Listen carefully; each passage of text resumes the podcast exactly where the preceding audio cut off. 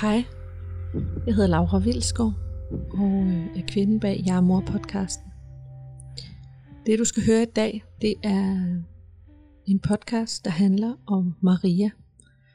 Maria er 38 år, da vi snakker sammen, og har en datter på to og et halvt år. Og da Maria blev mor og fødte sit barn, der udviklede hun en psykose. Så det du skal høre om i dag, det er Marias fortælling om, hvordan det var at få en fødselspsykose. Det er en historie om, hvordan der blev indlagt på Psykiatrisk Hospitals lukkede afdeling. Og historien om, hvordan hun kom tilbage ovenpå de voldsomme oplevelser, og kom tilbage og fik et godt forhold til sin datter, og et afbalanceret familieliv. Det er også historien om, hvordan der er meget, meget stor forskel på, hvordan kvinder, der føder og ligger inden for normal, øh, normal behov, en almindelig sund kvinde, der føder, bliver behandlet betydeligt anderledes end en kvinde, der føder og har særlige behov og er i en gruppe af sårbare møder. Når du har hørt podcasten her, og øh, måske har lyst til at høre mere, så har jeg lavet en hel podcast-serie om fødselsdepressioner og ensomhed og fødselspsykoser, øh, som ligger inde i Jeg er Mor-appen. Du kan blive medlem af Jeg er Mor og få adgang til over 100 podcast om det, der føler, når man bliver mor, hvis du går ind på www.jegermor.dk. Der kan du finde meget mere viden og øh, blive medlem af vores Jeg er Mor-klub. Men nu skal vi høre Marias fortælling God fornøjelse. Hej Maria. Hej Laura. Velkommen til. Tak skal du have. Vi sidder her i min kolonihave, og du har taget bussen herud i dag, fordi at du øh, rigtig gerne vil dele med mig øh, din oplevelse med at få en fødselspsykose. Og det er jeg jo vildt taknemmelig for. Øhm, ja. Så for to og et halvt år siden, der blev du mor. Præcis. Til en lille pige. Ja. Ja. Og det var sikkert noget, du havde glædet dig til. Det var det. Jeg havde haft en rigtig god graviditet, og jeg havde glædet mig rigtig meget til at blive gravid, så det var så dejligt, da jeg endelig var det. Og jeg havde sådan en, havde stort set ikke nogen graviditetsskavanker, og jeg gik bare og nød det, og gik til fødselsyoga og graviditetsyoga og forberedelse i vand og alle de der ting, som øh, mødre sådan op i årene godt kan finde på. Så jeg var super vel forberedt, da jeg så endelig skulle til at føde mit barn, men hvad jeg ikke var så forberedt på, det var faktisk de dage, der fulgte, og de ting, der skete efterfølgende, ja. da jeg havde barnet, fordi jeg så sådan fødslen som den, den store rejse, man skulle igennem, og jeg havde slet ikke nogen idé om, hvad det var, der ventede mig på den anden side. Nej, og det er der jo virkelig mange, der siger, ikke? Ja. At øh, de bliver overrasket over det, der kommer på den anden side. Præcis. Hvad var det, der skete for dig? Jamen, der skete det, at øh, jeg havde på mange punkter en ret gennemsnitlig fødsel for øh, møder. For første omgangsmøder, jeg var, det var cirka, øh, det, det startede torsdag morgen og varede til øh, natten mellem lørdag og, og fredag og lørdag, hvor min datter blev født klokken to. Øhm, men det, der skete både under, under fødslen, det var, at jeg ikke fik søvn nok, og jeg ikke fik hvilet ud nok. Og det var med til at trigge, at jeg udviklede en fødselspsykose det er jo noget, der er rigtig almindeligt for de fleste mødre, at man ikke får sovet særlig meget, men har man tendenser til det, der hedder bipolar lidelse, så, øh, så er det faktisk rigtig farligt ikke at sove. Øh, og det var jeg ikke bevidst om. Jeg vidste ikke, at jeg havde den sygdom, før jeg, før jeg fik, fik mit barn og blev diagnostiseret i den forbindelse. Okay. Så hele det her søvntab, det øh, gjorde, at jeg ændrede, karakter, jeg ændrede personlighed. Jeg blev meget sådan rapplende, nærmest doserende. Jeg bare sådan fortalte, holdt små foredrag for alle og enhver, og jeg fik masser af idéer, og alting bare kørte der, af. Okay. Jeg fik så mange idéer, at det bare sådan vældede ud af mig. Jeg sad på toilettet og noterede gode idéer til opslag, jeg kunne lave på Instagram, der handlede om, hvordan det var at have fået et barn. Så øh, jeg var jeg, jeg kom meget hurtigt meget langt ud i tårne, og det er meget typisk for dem, der har en fødselspsykose, at det går fra, at de første par dage er man irritabel og, og kan ikke koncentrere sig, kan ikke sove, og efter tre dage, så rammer det altså. Og så er der, sker der det, at man kommer ind i den, i den egentlige psykotiske tilstand, hvor ens virkelighedsopfattelse bliver forvrænget, og det var det, der skete for mig. Så det er, en, det er en ting, der lige pludselig kan ramme en meget, meget hurtigt. Og det er noget, man ikke rigtig sådan... Jeg tror slet ikke, jeg havde set det som en mulighed, at det var noget, der kunne ske for mig. Mm-hmm. Fordi det er, når man slår op i graviditetsbøgerne, så står der, at det er en promille af alle kvinder, det rammer. Så det er jo et... Man tænker sådan lidt, jamen det kan da umuligt være mig, det må være, den statistik må være en anden. Men altså, det er alligevel, når man regner efter, at det er cirka 60, 60 kvinder om året, der bliver ramt af det. Der bliver født 60.000 børn i Danmark ja. omtrent. Altså i Danmark, I Danmark 60 kvinder ja. i Danmark om 60 kvinder i Danmark om året. Ja. Men altså, tag os lige tilbage til din fødsel. Fordi ja. selvom den var, var øh, gennemsnitlig på ja. papiret, ja. Så var den jo på ingen måde gennemsnitlig for dig, vel? Nej, det er jo det. Altså, det er jo en hver. Hvordan en var det for dig at føde? Det var, det var altså meget, jeg synes, det var en fantastisk oplevelse. Jeg var, meget, det var, jeg var meget rørt over de ting, der skete, men det var også vildt og voldsomt, og jeg blev meget, meget belastet af det selvfølgelig, mm. ligesom, ligesom de fleste andre gør. Så havde jeg et af de der klassiske forløb, hvor man bliver sådan sendt frem og tilbage, fordi jeg, jeg var ikke åben nok, da jeg ankom til Hvidovre. Så jeg gik rundt på hospitalet og arbejdede med vejerne, og fik at vide klokken øh, klokken øh, halv et. Øh, jeg var altså ikke klar nok, jeg kunne godt tage hjem, og så får jeg så en, en medicincocktail, der sådan sætter fødslen i stå. Så jeg skal tilbage på hospitalet næste morgen og starte det hele op igen med at arbejde med vejerne. Og sådan. Så de satte faktisk din fødsel i stå? Ja, det gjorde de, ja. Hvordan kan det være? Jamen, øh, fordi, øh, fordi der simpelthen ikke var plads på fødeafsnittet. Det er jo helt vanvittigt. Ja. Og det er jo, altså, det er jo noget af det, der er så paradoxalt i den måde, vi omgås med fødsler på, at øh, så længe man bliver opfattet som normal, så får man en relativt hårdhændet behandling. Og det øjeblik, hvor at de ser, at okay, der er en psykisk sårbarhed her, så ruller de den røde, til, den røde løber ud. Ikke? Og mm. der er en kæmpe forskel på, hvad der sker før og efter, man er blevet sådan set som psykisk sårbar. Så jeg vil sige, det, altså, hvad man, den behandling, man får, når man bliver regnet for normal, er, er ret hårdhændet. Ja. Altså tror du, det har spillet ind, eller hvad? Det tror jeg. Det tror jeg helt klart, det har, fordi det gjorde jo, at jeg fik mindre søvn i løbet af, af fødslen, end jeg kunne have haft. Og hvis jeg bare havde fået lov til at få et kosteskab, hvor jeg kunne arbejde med mine vejer der i perioden, øhm, øhm, hvor jeg allerede var på hospitalet, så tror jeg det. Så tror jeg, at min datter var blevet født nogle timer før. Mm. Og så havde jeg haft en chance for at få noget mere hvile. Men øh, øh, jeg mister to nætters øh, søvn, mens jeg er hvad hedder det, i, i gang med at føde min datter. Og det, det er jo ret meget, kan man sige, hvis man har en sygdom, hvor det er kritisk, at man mister søvn. Ja, og det ved du jo ikke, du har. Det ved jeg ikke på det tidspunkt. Og, og så, kommer, så, så kommer hun til verden. Ja.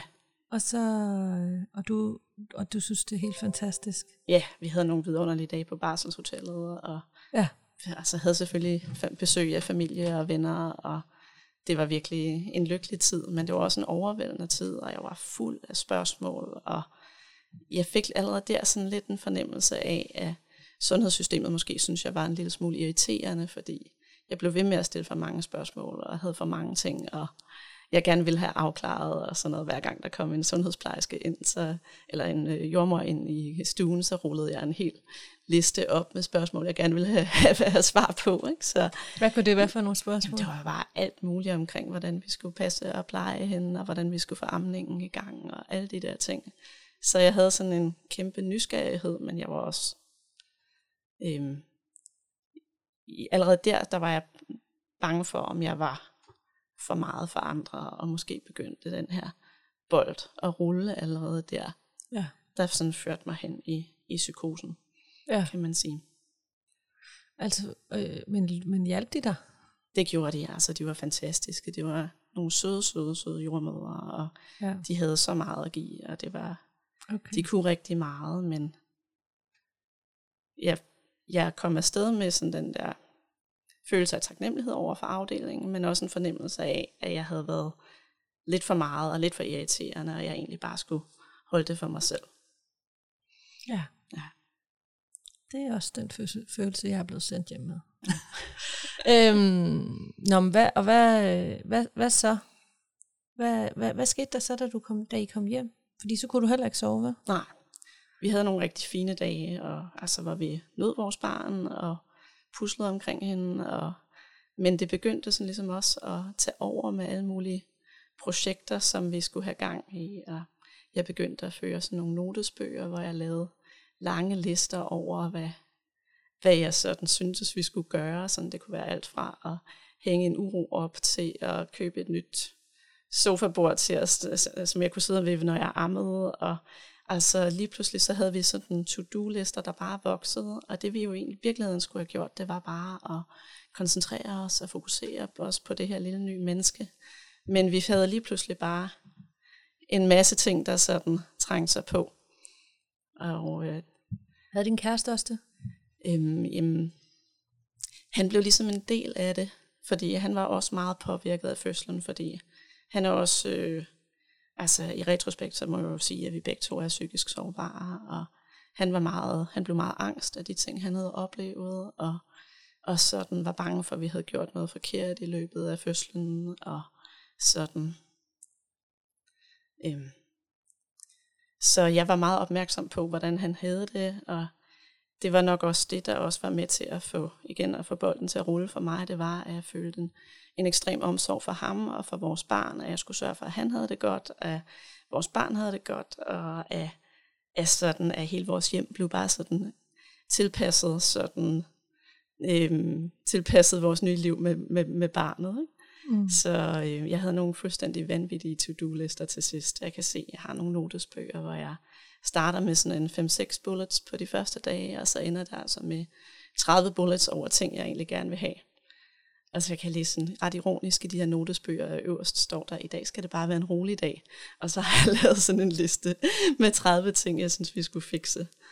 Så der har også været sådan, der var også et kæmpe pres i den her forventning til, hvad skal man kunne som mor? Mm. Hvad skal man være for en type person, når man er mor? Det, det var med til at lægge et kæmpe pres på mig. Ja.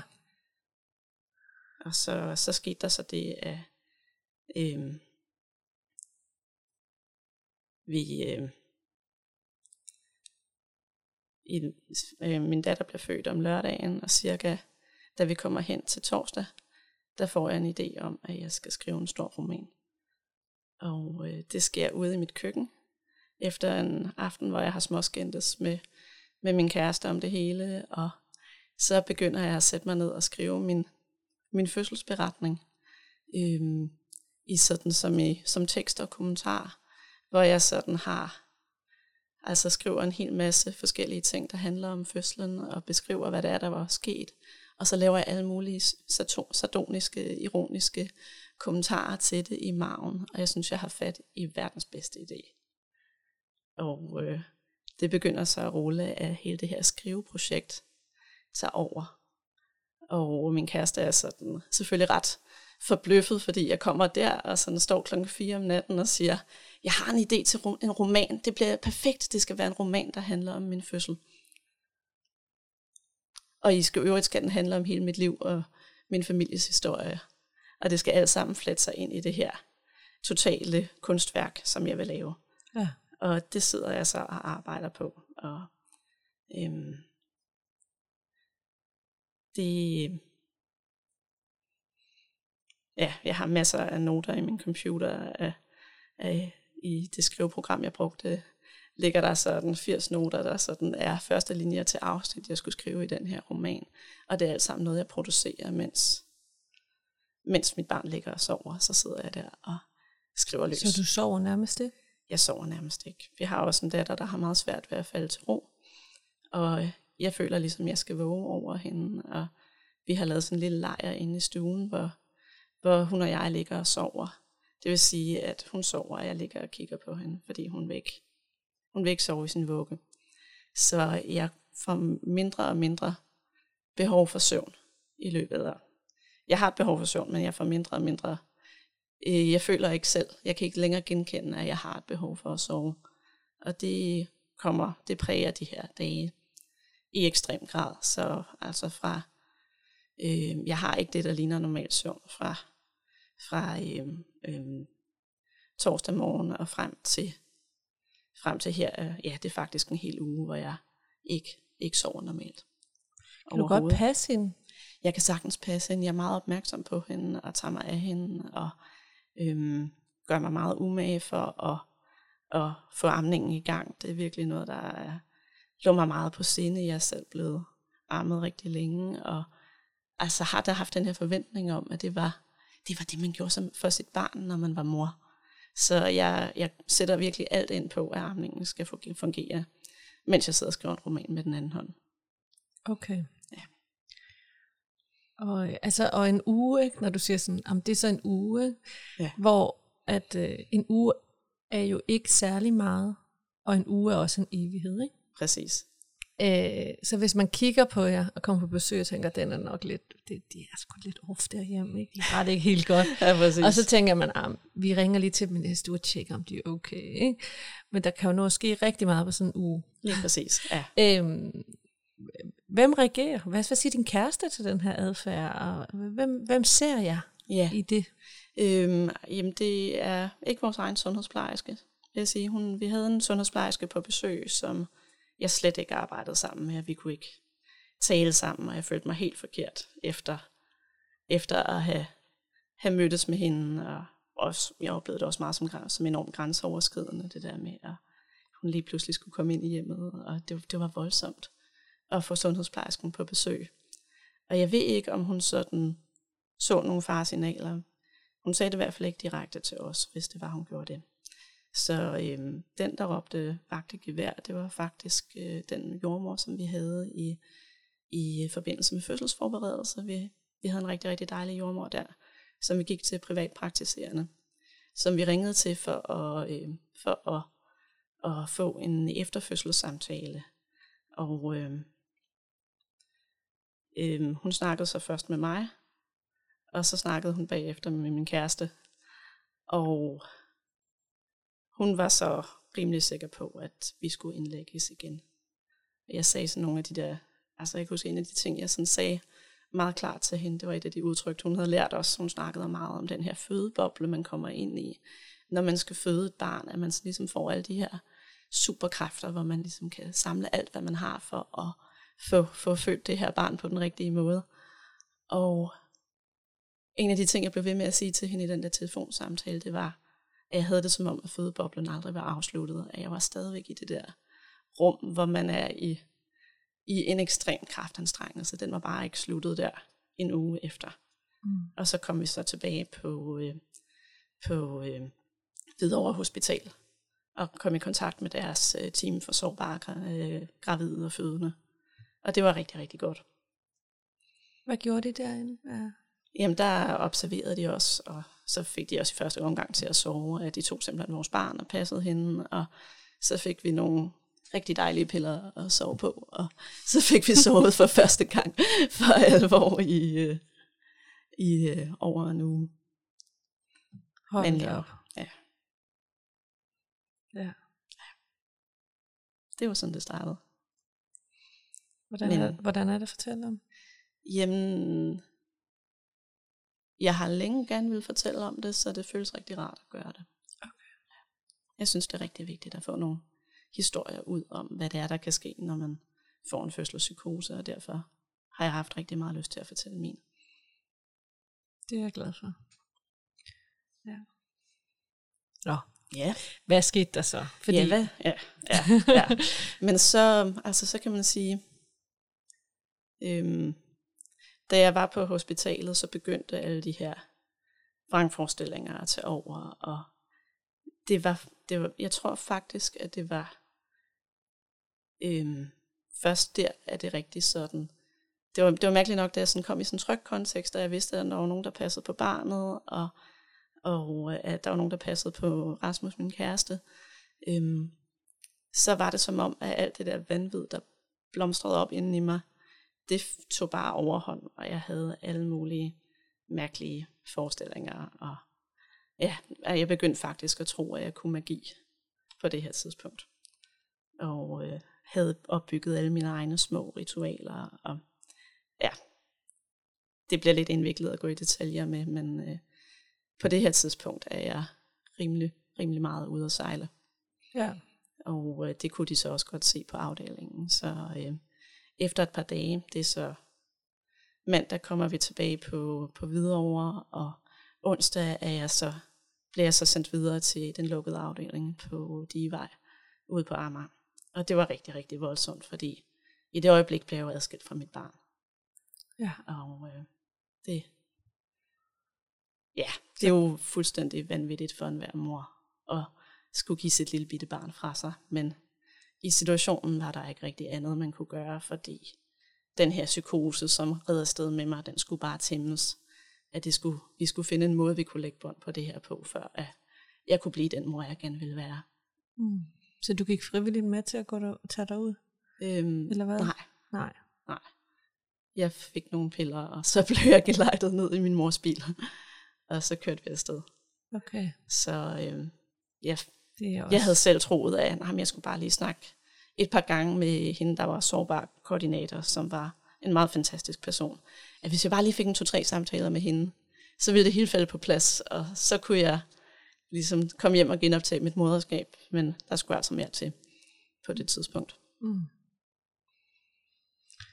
Hvad siger din kæreste til alt det her? Kan du huske, altså, kan du huske ham i det? Hvor det må være meget voldsomt at stå ved siden af os. at han er rystet. Altså han er dybt rystet over at se de, de forandringer, som løber igennem mig over de her dage. Og han er også selv udmattet, fordi vi har jo ligesom løbet rundt og prøvet at få alting til at gå op og, og sådan. Fordi jeg sad hjemme og, og øh, jeg passede min amning, så var han ligesom skaffedyret, der løb i babysam og i Amager-centret. Og De der bullet Sådan. points. ja, han sad for at få opfyldt alle mine bullet points, ikke? Så, Ja. så han har virkelig været, været på hårdt arbejde også. Og sådan i det hele taget bare på at følge med mig. Det var, Ja. det var ikke, det, det var overvældende. Han var træt. Rigtig, ja. rigtig træt. Og havde også, altså, vi kom også, vi kom ind med, med, med, hvad hedder det? Vi kom til, til øh, øh, tilbage til barselsafsnittet med sådan den dagsorden, at vi begge to sådan set var blevet syge. Men det var klart mig, der var den, der var mest syg i den her forbindelse. Det var, det var mig, der havde det største problem. Ja. Så det, der sker, det er, at øh, Rasmus kommer til at overtage barslen, og jeg kommer på sygeorlov med det samme. Mm. Så han har sådan set set barslen derefter, og et godt stykke tid frem. Og så kommer hun på flaske. Øhm, Går jeg ja, ud fra. det gør hun. Hun Ja. ja. kommer på flaske. Og du er så det her sted. Ja. Det her fremmede Ja. sted. Ja. Og han ligesom lærer at give flaske og få styr på, Præcis. hvad det nu kræver. At alt muligt, man skal lære. Fra Lige vokseposer til blæ lortefarver. ja. Okay. Men Så, så vågner du op herinde på det her, øh, den her lukkede afdeling. Ja. Hvordan er det? jamen, det er jo forfærdeligt. Altså, det, det er det mest overvældende, jeg nogensinde har prøvet, at man føler sig virkelig...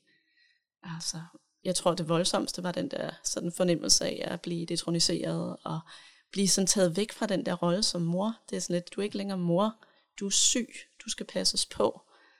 Og så lige pludselig være i den der kontekst, hvor man sådan kun er en, der kræver behandling, fordi hele det, den måde, vi har det bygget det sundhedssystemet op i psykiatrien på i Danmark, tager ikke ret meget hensyn til mødre, der også er syge, at hvis du har lettere symptomer, kan du godt være med dit barn på de åbne afdelinger, men hvis du er på den lukkede afdeling, så kan du på ingen måde få et barn med ind.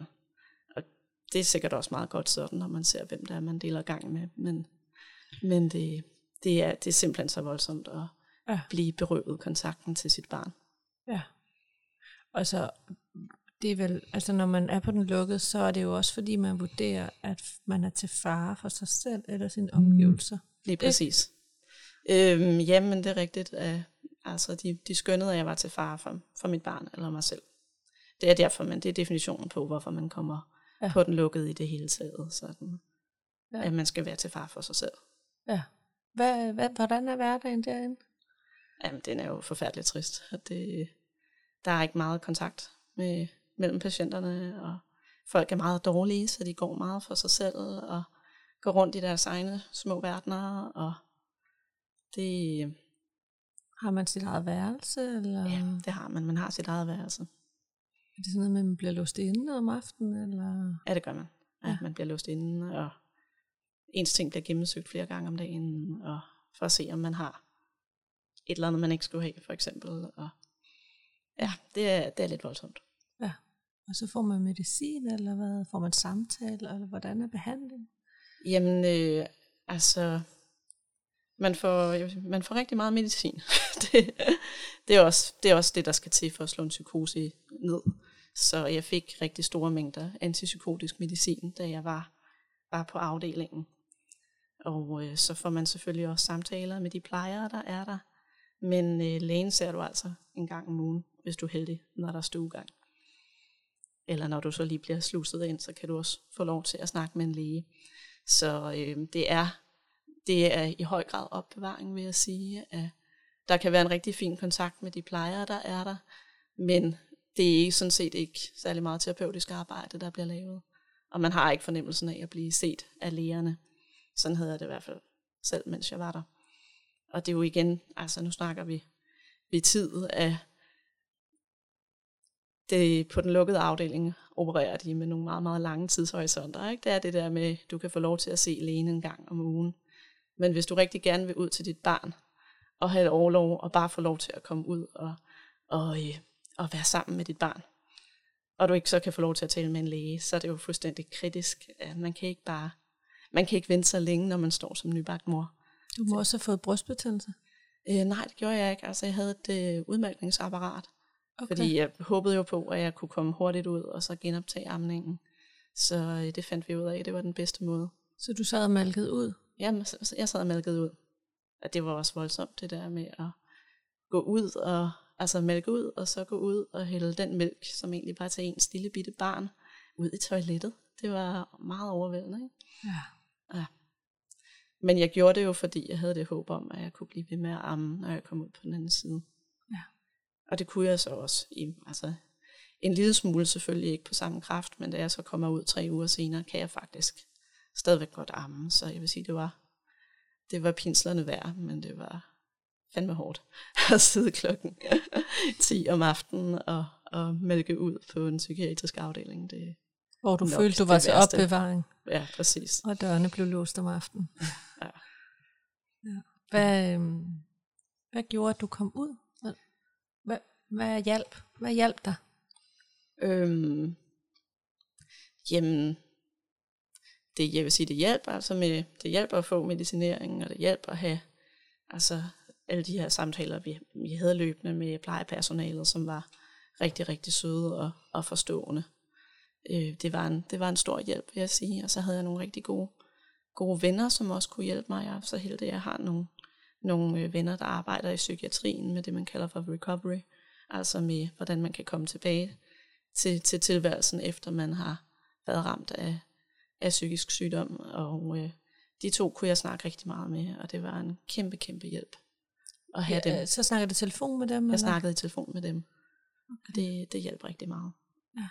Og så, så, altså så løjede det jo af, hele den her sådan indre storm forsvandt jo, da jeg blev medicineret, så ret hurtigt kunne de se, at jeg var relativt velfungerende, og godt begyndte at kunne komme, komme tilbage så småt. Og så efter en uge cirka begyndte jeg at kunne komme hjem på overlov og og sådan mødes med mit, være, være hjemme, hjemme i min lejlighed et par timer om dagen hver dag, og være sammen med min datter. Og det, det var jeg så rigtig meget, så de sidste, især den, de, den sidste to uger, halvanden uger, vil jeg sige, der omkring. Så fik du lov at tage hjem hver dag nogle timer, og Præcis. så tage tilbage. Ja, ja. Hvordan var det? Ja, det var jo overvældende, og, og øhm,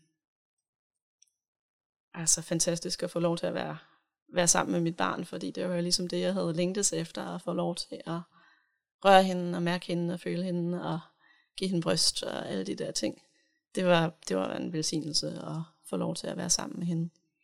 Men, øh, men det var jo forfærdeligt at tage metroen tilbage, ikke? og sådan gå på dine de var i november, det er godt nok ikke charmerende. Nej. Ja. Men du gjorde det. Jeg gjorde det. Ja. ja. Det var nok meget godt. Ja, ja. Og så, Hvad sagde din datter til det? At du lige pludselig ikke var der en uge, og så kom du tilbage. Hun var meget lille, ikke? Altså, hun var så lille, at hun, hun mærkede jo ikke så meget til det, fordi der var jo heldigvis andre trygge hænder, der tog over, så snart jeg blev syg, så gik min mand all in på at være far og tage sig af hende, og vi fik også øh, øh, min øh, svigermor kom over fra Jylland og, og var der til at støtte og, og hjælpe, og så hun var jo i trygge hænder, så hun trivedes og udviklede sig, som en baby skulle, skulle udvikle sig. Så, øh, så på den måde, så kunne jeg jo ikke mærke noget på hende endnu. Men så, så det er svært at sige, hvad, hvad hun egentlig har følt. Altså, men hun har jo mm. sikkert følt et tab, og det kan det godt være sådan noget, jeg sådan tænker over sådan øh, i dag også, øh, hvor, hvor den der oplevelse egentlig ligger hos hende i dag. Ikke? Hvordan skal, kan hun mærke det på en eller anden måde, at hun har været berøvet sin mor i en periode, da hun var helt lille og havde allermest brug for hende. Det kan jeg da godt gå og, og tænke over en gang imellem, når jeg har i dårlig humør. altså, hvad, hvad kan det her egentlig have betydet for hende på længere sigt? Men hun har udviklet sig rigtig, rigtig fint, og har det rigtig godt, og vi har en rigtig, rigtig god kontakt i dag. Så øhm, det er svært at sige, hvad det, hvad det har betydet. Ja. Ja, og hun har det jo godt. Altså, har det, det rigtig, er jo ligesom... godt. Ja. ja. Hvad, øhm, og så efter tre uger, så kom du hjem. Ja. Og det tænker jeg også, øh, det er jo ikke det samme som, at det hele bare kører igen, vel? Eller hvad? Nej, nej det, det gjorde det jo ikke. Jeg var jo dybt omtumlet, og jeg følte mig jo også usikker gjort på min egen moderrolle, ikke? efter at have sådan ligesom fået sådan det der dekret om at holde mig væk i, i tre uger, så det er jo sådan det der med at tage det tilbage, og lige pludselig sige, nu må du godt være mor igen. Det, er også, øh, det var også hårdt. Men de første uger var sådan set gode, fordi der var jeg egentlig bare glad og lettet over, at det var overstået, og at jeg nu bare kunne være sammen med mit barn. Ja, og manien var væk, og, Den- Den, og, ja. og tvangstankerne, eller hvad man kan kalde det. Ja, de forsvandt, ja. Ja det, det går meget hurtigt, vil jeg sige, når man, når man får antipsykotisk medicin, så går der cirka tre dage, og så er tvangstankerne altså nede på et håndterbart niveau. I hvert fald, når man får det i de store mængder, jeg fik. Så, så på den måde er det også noget, man sådan ret hurtigt kan slukke for, rent medicinsk. ja. Okay. Og så, så kom du hjem, og så, og så, så var du vildt taknemmelig over, at nu var det overstået. Præcis. Indtil. Indtil hvad? Jamen det er jo det, altså når man, når man har en fødselspsykose, så er der en rigtig stor chance for, at man også har den sygdom, der hedder bipolar lidelse. Det er jo det, man i gamle dage kaldte for maniodepressivitet, hvor man har de her svingninger, hvor man går fra at være meget, meget højt oppe i en mani, til at komme ned i en depression. Og det var også det, der skete for mig, at øh, omkring jul begyndte det at komme snigende, at jeg begyndte også at udvikle en depression. Og øh, det var rigtig voldsomt. Ja. Og øh, på en eller anden måde, så var det næsten, næsten værre end at være i manien, fordi den er, i mit tilfælde var den så mærkelig og ekscentrisk og fuld af mærkelige idéer, at det også sådan, den kan næsten være underholdende. Så lige, det er lige før, det kan være sådan noget, man har lyst til at fortælle om på en bar. Ikke? det er sådan et prøv at høre, hvor skør jeg har været. Ikke? Ja. Men øh, ej. ja, det er måske lidt overdrevet sagt. Men det er jo en high, Men, ikke? men altså, det er en high, det, ja. er virkelig en high, og så kommer der en low bagefter, og det er på mange punkter mindst lige så slemt. Hvordan kom det til udtryk?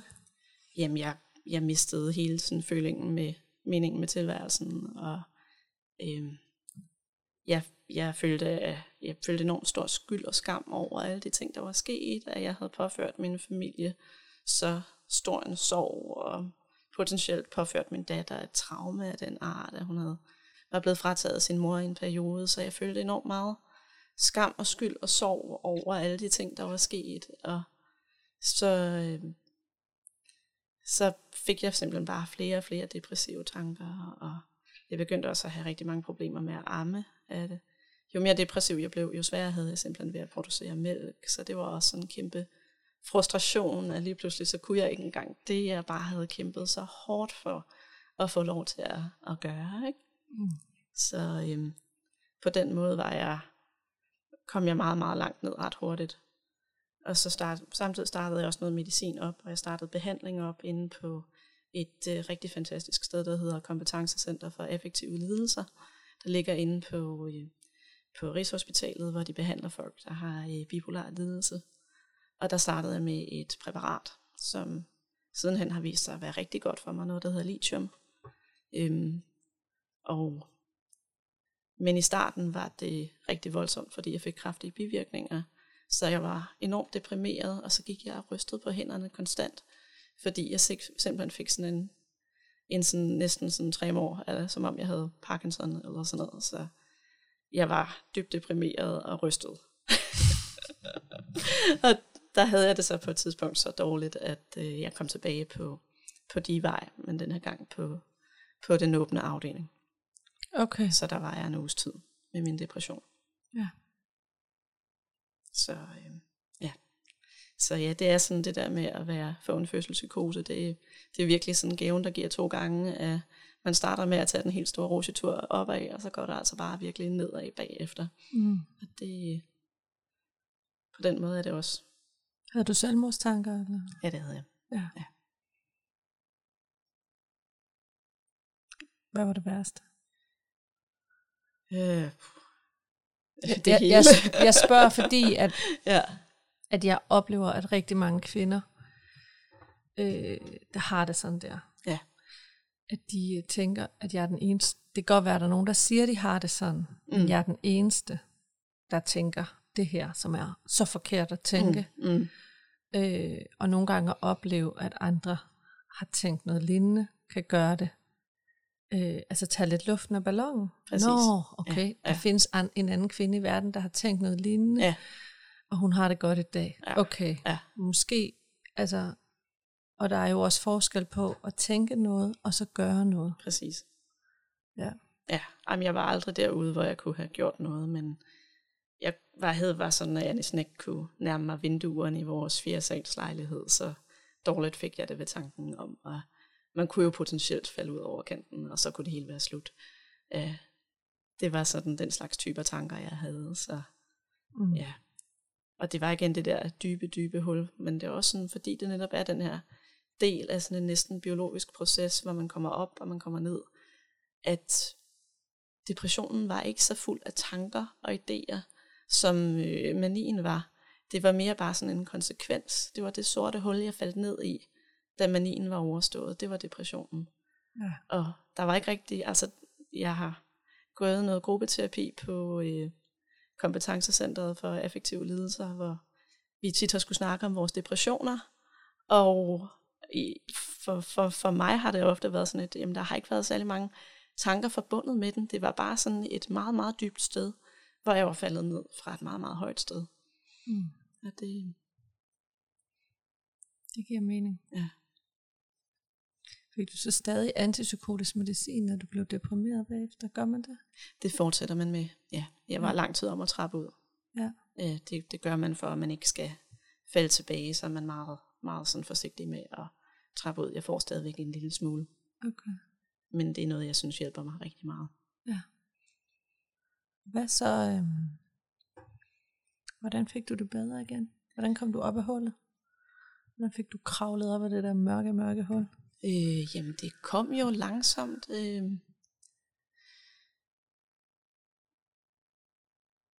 meget af det handlede om at komme tilbage til at få lov til at være mor. Og altså, jeg fik det bedre, jo mere tid jeg tilbragte sammen med mit barn. Og altså alle de der små, små ting i hverdagen, at kunne sidde ved vuggen og synge for hende. Og mens jeg var allermest deprimeret, der sad jeg sådan og sang vildt mørke vintersange for hende, fordi det var ligesom det eneste. Det var det eneste udtryk, det kunne få. Min kærlighed kunne ligesom kun udtrykkes gennem alle de her alle de her sådan iskolde vintersange. Det var, det var, det var, det var virkelig en del af vejen ud for mig. Det var faktisk musik, vil jeg sige. Spillede en kæmpe rolle.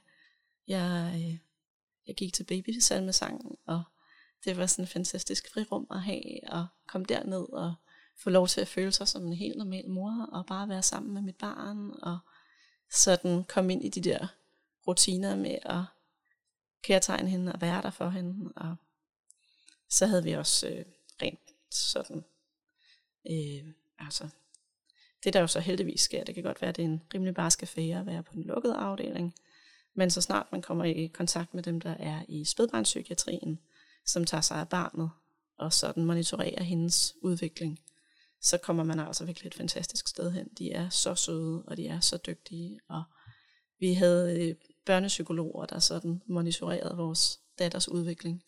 Sådan, øh, hun, kom, hun kom sådan en uge, ja, sådan i, i, i perioder med en, en gang om ugen, og nogle gange hver 14. dag. Så havde vi besøg af den her mega dygtige børnepsykolog, og det var sådan, det der med at have den der tætte monitorering af, hvordan udviklede mit forældreskab sig, øhm, det var også med til at styrke mig og give mig, give mig lov til at være mor igen, vil jeg sige. Ja, fordi det udviklede sig jo sundt nok. Præcis. Ikke? Ja, ja. Og det er jo det, jeg hører, det gør det faktisk ja. ved de fleste. Ja, ja. Øh, fortæl om, hvordan de støttede dig. Hvad gjorde de der? Altså, hvad var det? Altså var det, altså, jeg tænker, der har været noget anerkendelse af dig. Ja, ja. Og noget med at få lov at fejre sejrene også. Præcis, ja.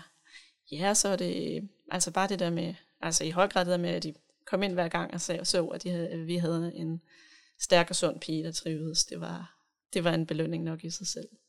Ja. Og så var de bare rigtig gode til at tale om, hvordan man var mor, og hvad det er for nogle, altså hvad, hvad det er for en type rolle, man skal, altså, man skal udfylde. Og sådan på en eller anden måde gjorde det, var de gode til at gøre det meget konkret, at sådan, det er den her vej, du skal tage, og så, så skal det nok gå. Ja. ja. Jeg havde også en fantastisk god psykolog inde på Kompetencecenter for Affektive Lidelser. Og det, ja, jeg lavede ikke andet med hende, end at snakke om morrollen. Jeg tror stort set aldrig, vi talte om at være bipolar, fordi det fyldte ikke noget om for mig på det tidspunkt. Nej. Det eneste, der handlede om, det handlede om, det er, hvordan kan jeg komme tilbage ja. og blive den mor, jeg gerne vil være for min datter. Ja. Det, ja. Hvad, øhm, ja.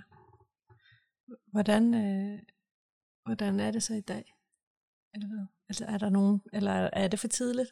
Skriver jeg noget vigtigt her? Øhm, nej, det er fint. Det, ja. det, det, jeg synes, det, det går rigtig godt i dag. Altså, vi har et, et meget normalt forhold på, på alle mulige måder. En meget normal lille familie. Vi er meget tætte på hinanden, fordi vi har haft rigtig meget tid sammen. Og det, hvad kan man sige, det er jo lidt en af de der utilsigtede bonusser, der kan være ved store ulykker, det er, at vi fik enormt meget tid sammen som familie, min mand og jeg og min datter, fordi jeg var på sygelov, sygeoverlov fra november til 1. juni, så vi var faktisk på en fælles barsel, der varede syv måneder, det vil sige, at vi, vi havde rigtig, rigtig lang tid på at øve os i at være, være forældre i fællesskab og få et, et, et forhold, der var meget øh, afbalanceret, tænker jeg, i forhold til vores barn. Ja. Og, og kom du så på arbejde efter sygeleven stoppede, eller hvad? Øh, nej, efter, efter syv måneder, så overgik jeg så fra at være på, på øh, øh, hvad hedder det, på overlov til at være på almindelig barsel. Så jeg havde faktisk et helt års barsel, og så havde jeg så fem måneder alene med min datter, hvor øh, jeg bare passede hende på egen hånd, og det var også det var også et af de steder, hvor man, der kom fandt en masse healing sted, fordi jeg lige pludselig bare fik jeg voksede med ansvaret og med at få lov til at rent faktisk at være alene med hende og se hende i alle faser, og ikke bare sådan stikke hende over til min kæreste, hvis det blev for besværligt. Ikke? Mm. det er sådan. Øhm, så, så jeg voksede også med opgaven, da, da vi, vi fik lov til at være alene sammen, og vi havde nogle rigtig, rigtig dejlige måneder. Ja. Ja. Ja. Og så, øhm, Har der været flere dyk eller flere sving siden den? Eller hvordan er det med det? Øhm, det har der faktisk ikke. Altså, jeg har den type bipolar lidelse, der hedder bipolar 1, som, hvor man har nogle meget voldsomme sving opad, og nogle sving nedad, og nogle voldsomme sving nedad. Men de kommer ikke så tit, som hvis man har nogle andre typer af bipolar lidelse. Så hvad kan man sige, der kan gå ret mange år, før jeg måske får et udsving igen, og så længe jeg er godt medicineret, som jeg er nu, så er chancen for, at jeg får en, en, øh, en episode, som man kalder det, den er ikke, den er ikke specielt stor.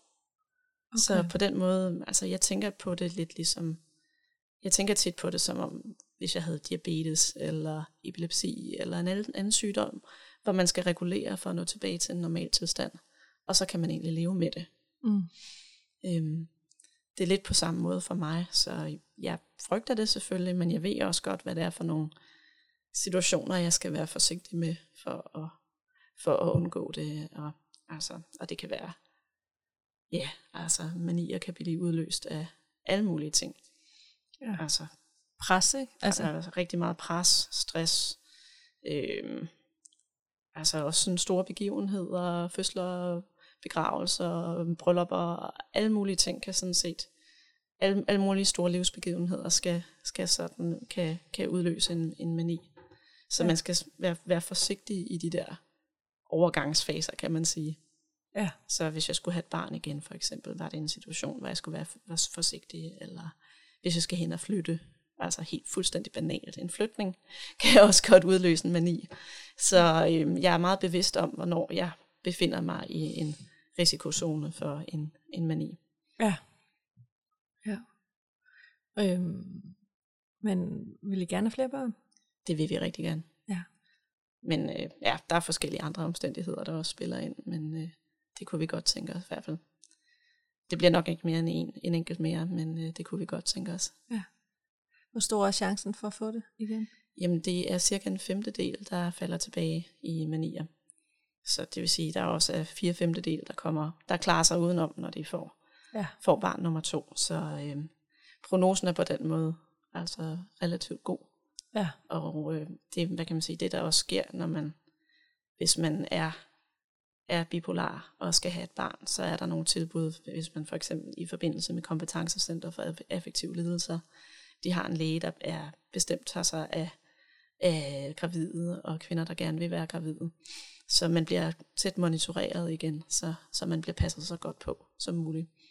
Så, øh, så jeg tænker, at, at, at chancerne er gode, ja. hvis det skal være. Savner du nogle gange manien? Nej, det gør jeg ikke. Det. og de der noter, den der roman. Jeg tror det er bedst, at den bliver ved med at være uskrevet, den roman. Okay. Ja. ja. Hvis du... Øh, jeg har, sådan, jeg har sådan en stor trang til at, at fortælle, hvor godt du har det i dag. Vi skal huske at fortælle, fordi hvis der sidder nogen og lytter, og har det rigtig dårligt lige nu, og måske er grænsepsykotisk, ikke? Øh, så, øh, så synes jeg bare, det er vigtigt at fortælle, altså virkelig, at, at du har et rigtig godt liv. Du har et arbejdsliv. Ja. Du har en datter, der stor trives. Du har et parforhold, der er velfungerende. Der er masser af kærlighed i jeres familie, og der er en sund tilknytning. Øhm, og at det er rigtig, rigtig mange, der har haft det så dårligt, som du har haft det, mm. som kommer derhen. Ja. Øh, så derfor er der håb. Bestemt, det ja. vil jeg sige. Hvis du skulle sige noget til, øhm, til en kvinde, der sidder og lytter, og øh, har det rigtig, rigtig dårligt. Måske lige så dårligt, som du havde det enten på din hej eller på din nedtur. Mm. Hvad vil du så give hende af gode råd? Jamen det allerførste, jeg vil sige, det er, at man skal tale med nogen om det, og få kontakt, få snakket med sundhedsplejersken, få snakket med sin kæreste, mand, partner, man fortæller om, hvad det er for nogle følelser, der løber igennem hovedet på en. Fordi det er første skridt i forhold til at kunne, kunne få det bedre igen, det er at blive klar over, hvad det er, og finde ud af, om det er noget, der skal stoppes. Eller finde ud af, at det, at det er noget, der skal stoppes. Og hvis man nu bliver bange for den adskillelse, det kan afstedkomme, som du også skriver, mm. eller fortæller her, ja, ja. at, det er, at det, er ret volds, det var voldsomt at blive adskilt mm, fra sit mm. barn. Ikke? Ja. Men det var det værd, eller hvordan? Kan du, kan du lave sådan en regnstykke? altså, man ved jo aldrig, hvad der var sket, hvis vi ikke var blevet adskilt, og hvor voldsomt det havde været. Ikke? At det er jo en kæmpe risiko både for mor og barn, når mor får en fødselspsykose. Så sådan som sundhedssystemet er indrettet i Danmark, så kan jeg ikke se nogen anden udvej. Altså jeg ved, i England har de særlige mor-barn afdelinger for kvinder, hvor kvinder med bipolar lidelse og fødselspsykoser kan komme ind og få behandling, men det har vi desværre ikke i Danmark. Så den der rette adskillelse er nok desværre en del af pakken, men øhm, ja, det, altså det vigtigste er, vil jeg sige, at få det godt igen, og, og tage den vej, der er nødvendig for at få det godt igen, lige meget hvad den bringer en igennem. Ja. Fordi det, det, det, man, ja, det er ikke sjovt at gennemgå en behandling af den art, men det kan være nødvendigt. Mm. Og så vil jeg sige, at, øh, at børn heldigvis er meget tilgivende, at det kan godt være, at mor i en periode ikke er primær omsorgspersonen, men man kan sagtens komme ind senere og spille en rolle og være der for et barn. På den måde er det også meget, børn er faktisk også ret tilgivende, at man kan sagtens vende tilbage og blive vigtig for dem, selvom man ikke lige var der i de der tre uger. Så selvfølgelig er det et kæmpe tab at miste tre så vigtige uger af, et, af ens barns udvikling, men jeg sidder her og er i live i dag, og vi har det godt, og det er faktisk det vigtigste. Ja. ja. Jeg får lyst til at fortælle, at min eksmand jo også har en bipolar lidelse, og at øhm, det kan jeg godt sige, fordi han har selv sagt det på tv engang.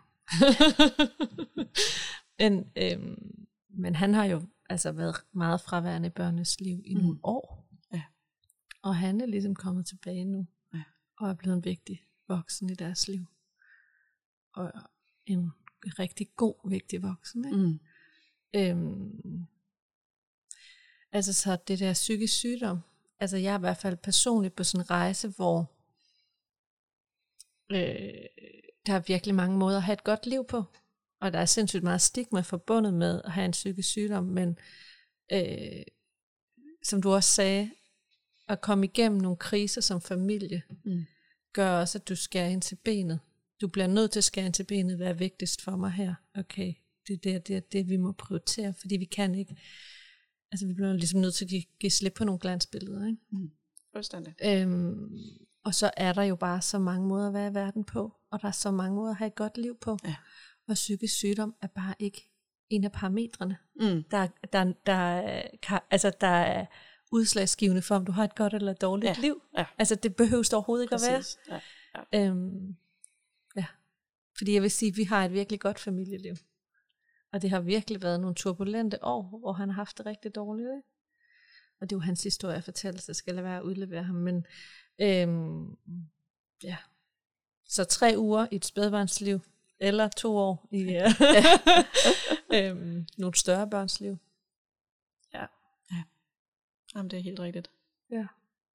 Men det, ja, det gode er, som du også siger, det er jo, at man kan, man kan vende tilbage, og man kan komme tilbage. Ja. Det Og kan så- godt være, at det har nogle omkostninger for alle parter, men man kan, Ja. kan sagtens komme retur til sin familie, hvis man gerne vil det. Ja, og den der, du, du sagde, sådan, du, sådan, den der sorg over, altså den kan også godt blive ramt over, og, og nogle af de kriser, vi har været igennem mm. som familie, mm. en sorg over sådan, fuck, det var bare nogle dårlige valg, jeg tog der for familiens bedste, eller øhm, altså, og ligesom lade den komme nogle gange, ikke? og så, hej, der var du igen. Mm.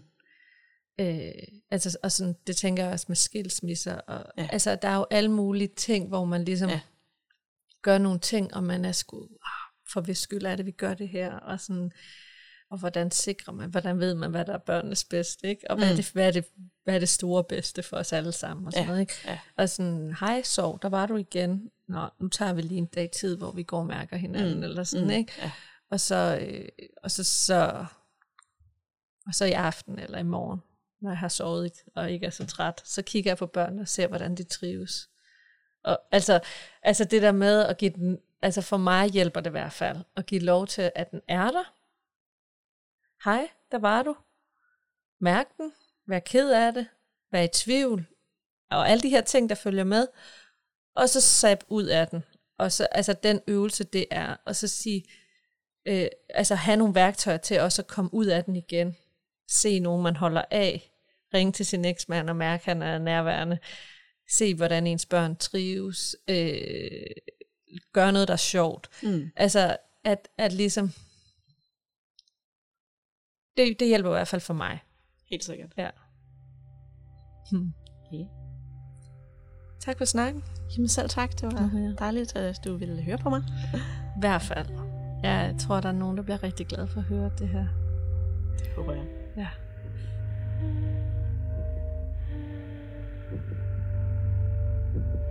Mm-hmm.